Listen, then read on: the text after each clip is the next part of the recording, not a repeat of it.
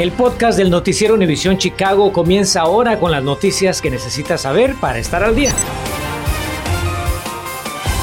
Feliz miércoles. Iniciamos esta tarde con la aprobación de la primera píldora para tratar infecciones de COVID-19. La Administración de Fármacos y Alimentos autorizó hoy el medicamento de Pfizer para adultos y niños mayores de 12 años con síntomas iniciales de coronavirus y quienes tienen mayor riesgo de hospitalización. La píldora llamada Paxlovid será una forma más rápida y económica de tratar las infecciones tempranas del virus, aunque los suministros iniciales serán extremadamente limitados. Bueno, sabemos que usted debe tener muchísimas preguntas a esta hora con la entrada de la quinta ola de esta pandemia, en especial sobre qué pueden esperarse ustedes con la variante Omicron que sigue tomando fuerza y con la cena navideña tan, a tan solo a unos días. Para ayudarle, pues Carmen Vargas se puso en sus zapatos y consultó con un especialista las preocupaciones que ustedes mismos nos han hecho llegar. Carmen, buenas tardes. ¿Qué consejos recibiste para nuestra gente?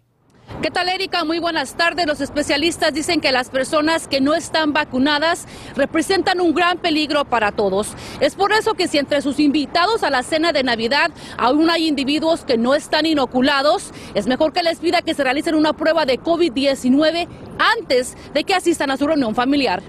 El aumento de casos de COVID-19, la variante Omicron y las reuniones de Navidad y Año Nuevo son una combinación perfecta de preocupación. ¿Es seguro que las personas se reúnan con sus familiares para celebrar las fiestas de fin de año? Si piensan invitar a personas no vacunadas, entonces es recomendable primero eh, no hacerlo. Eh, probablemente es mejor que las personas vacunadas eh, no entren a, no vacunadas no entren a un entorno de vacunados.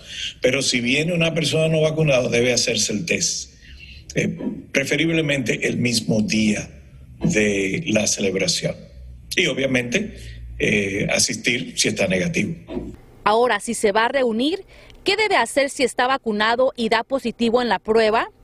Los Centros para el Control y Prevención de Enfermedades recomiendan que permanezca en una habitación separada de otros miembros del hogar, que utilice un baño separado, evite contacto con otros miembros del hogar y mascotas, no comparta artículos domésticos personales y utilice mascarilla cuando esté cerca de otras personas. ¿En qué momento un individuo puede contagiar a otros de COVID-19? Como estamos en el invierno, la mayoría de las personas están ahora bajo techo con las ventanas cerradas. El virus de Omicron es altamente transmisible.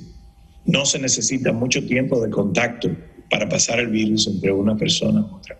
Es decir, que una cena de Navidad es suficiente tiempo para pasar el virus de una persona infectada a varias personas del entorno. Es importante recordar que una persona que es asintomática, pero portadora del virus, tiene la capacidad de infectar a otras, incluso 48 horas antes de presentar síntomas.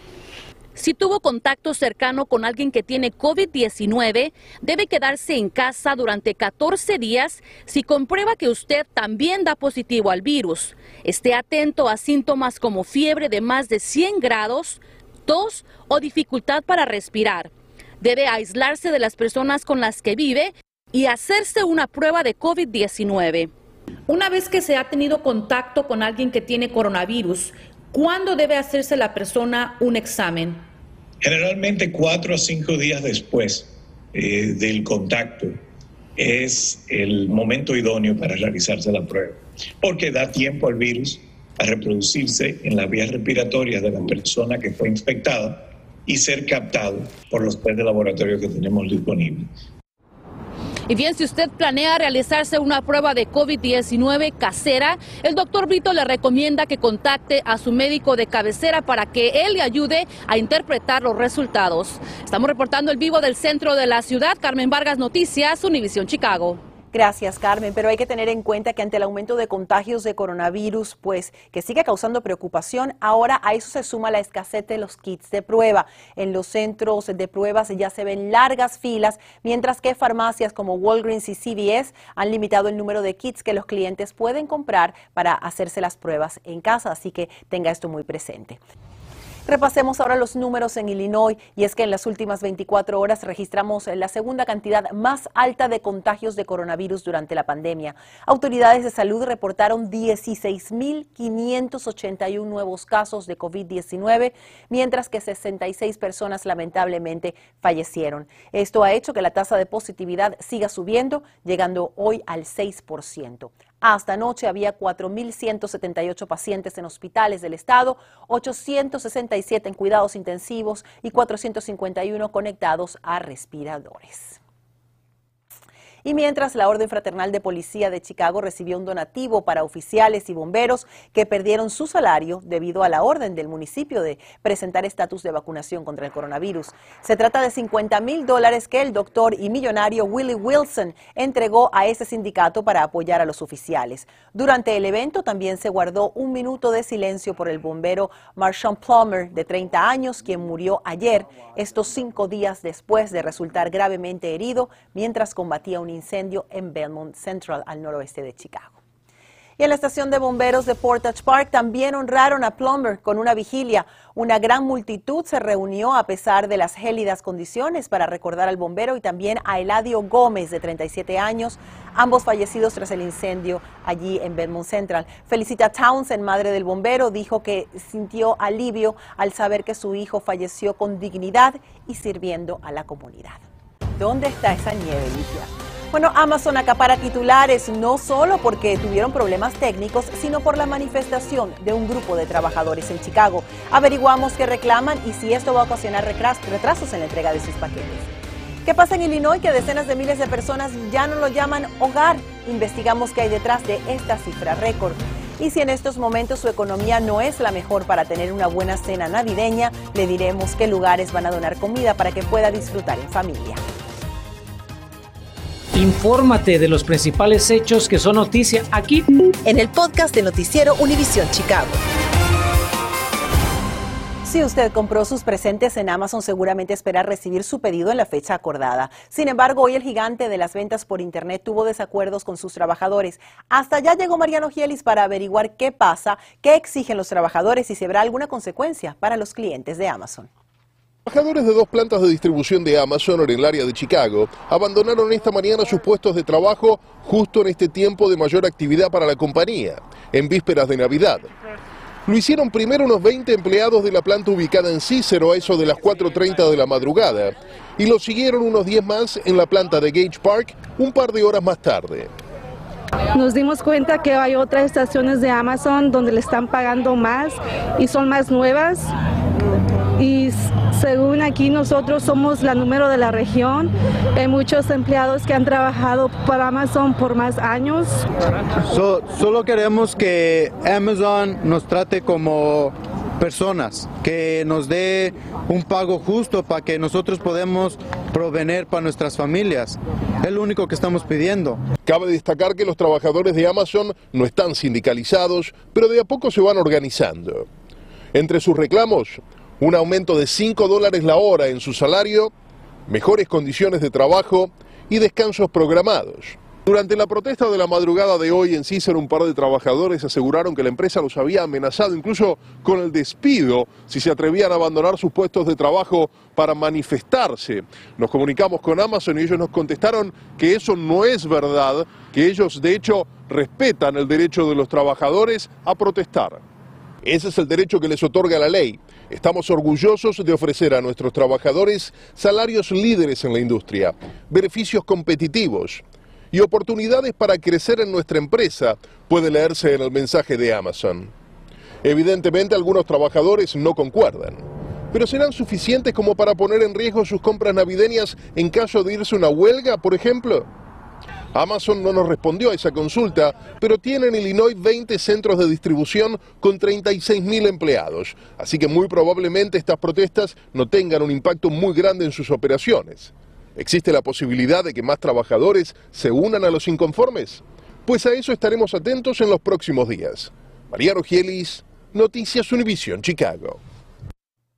Y precisamente reportan fallas en los servicios de Amazon por Internet. Es la tercera vez en este mes que usuarios de Chicago no pueden acceder a sitios como Amazon, Hulu, Instacart, Epic Games y Slack, entre otros. Amazon Web Services reportó una pérdida de energía en un centro de datos, lo cual afectó la región 1 este del país. El proveedor dijo que logró resolver el problema, por lo que sus servicios empezaron a recuperarse. Y con el repunte de la pandemia, la recuperación económica no ha sido tan rápida como se esperaba y esto significa que miles de personas no tendrán una Navidad como la de años anteriores. La buena noticia es que hay eventos donde estas familias pueden recibir ayuda de varias formas. Natalie Pérez continúa nuestro noticiero en vivo desde la Villita. Natalie, buenas tardes. ¿Dónde se llevó a cabo uno de estos eventos y cómo están ayudando a la gente? ¿Qué tal, Erika? Muy buenas tardes. Se, llevó a cabo precisamente en la Escuela Católica Epifanía y aquí hasta hace escasamente media hora habían abrigos, libros que ya se agotaron, pero sí lo que queda es comida calientita. Así que si vive cerca de la Escuela Católica Epifanía, que está ubicada precisamente en el 4223 al oeste de la 25, dése la vueltecita porque estarán aquí hasta mientras duren. A continuación les tengo pues eh, cómo fue que se vivió esta jornada y por supuesto también detalles de otras entregas de comidas gratis. Los olores de comida que salían de la Escuela Católica Epifanía en la Villita era más que evidente de que allí algo bueno estaba sucediendo. Muy bien, porque es una ayuda para todos nosotros. Ahorita en esto de la pandemia y todo eso, pues es una, una ayuda muy bonita. Figueroa fue solo una de decenas de familias que se dieron cita a buscar un plato calientito de fajitas de pollo y carne. Allí conversamos con la secretaria y el director escolar. Nuestro primer año que junto con la fundación de Big Shoulders nos están proporcionando lo que son comidas para entregar, bueno, para regalar a nuestra comunidad a la comunidad de la Villita. En el evento también se donaron libros y abrigos perfectos para esta temporada de frío.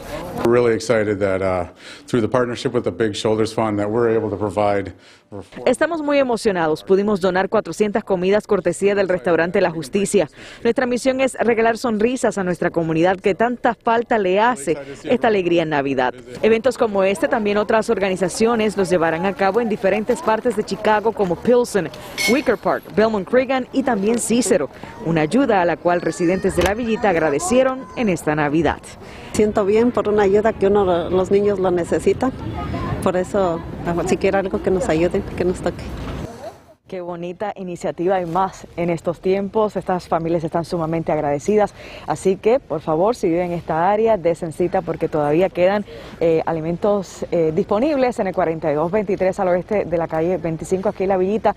Y si desea también obtener más información de otras entregas gratis de alimentos que se estarán llevando a cabo en diferentes puntos de nuestra ciudad, es muy sencillo. Solo tienen que abrir la cámara de su celular, apuntar al código de barra que aparece en su pantalla y ahí los va a llevar un enlace directo a nuestra aplicación donde va a obtener los días y por supuesto los horarios en que usted podrá acudir a buscar este alimento. Estamos en vivo desde la Villita, les informó Natalie Pérez, regresamos con más a los estudios. Erika, muy buenas tardes. Y este miércoles tenemos un nuevo reporte del censo que confirma que Illinois sigue perdiendo población. El análisis arroja que durante este 2021 113.776 personas dejaron el estado. Para ponerlo en contexto, esto significa que una persona se va del estado cada 4 minutos con 18 segundos. Los motivos serían altos impuestos y ofertas de empleo que hay disponibles en otros estados que están atrayendo a la población joven. Cabe resaltar que Nueva York y California también perdieron gran número de habitantes.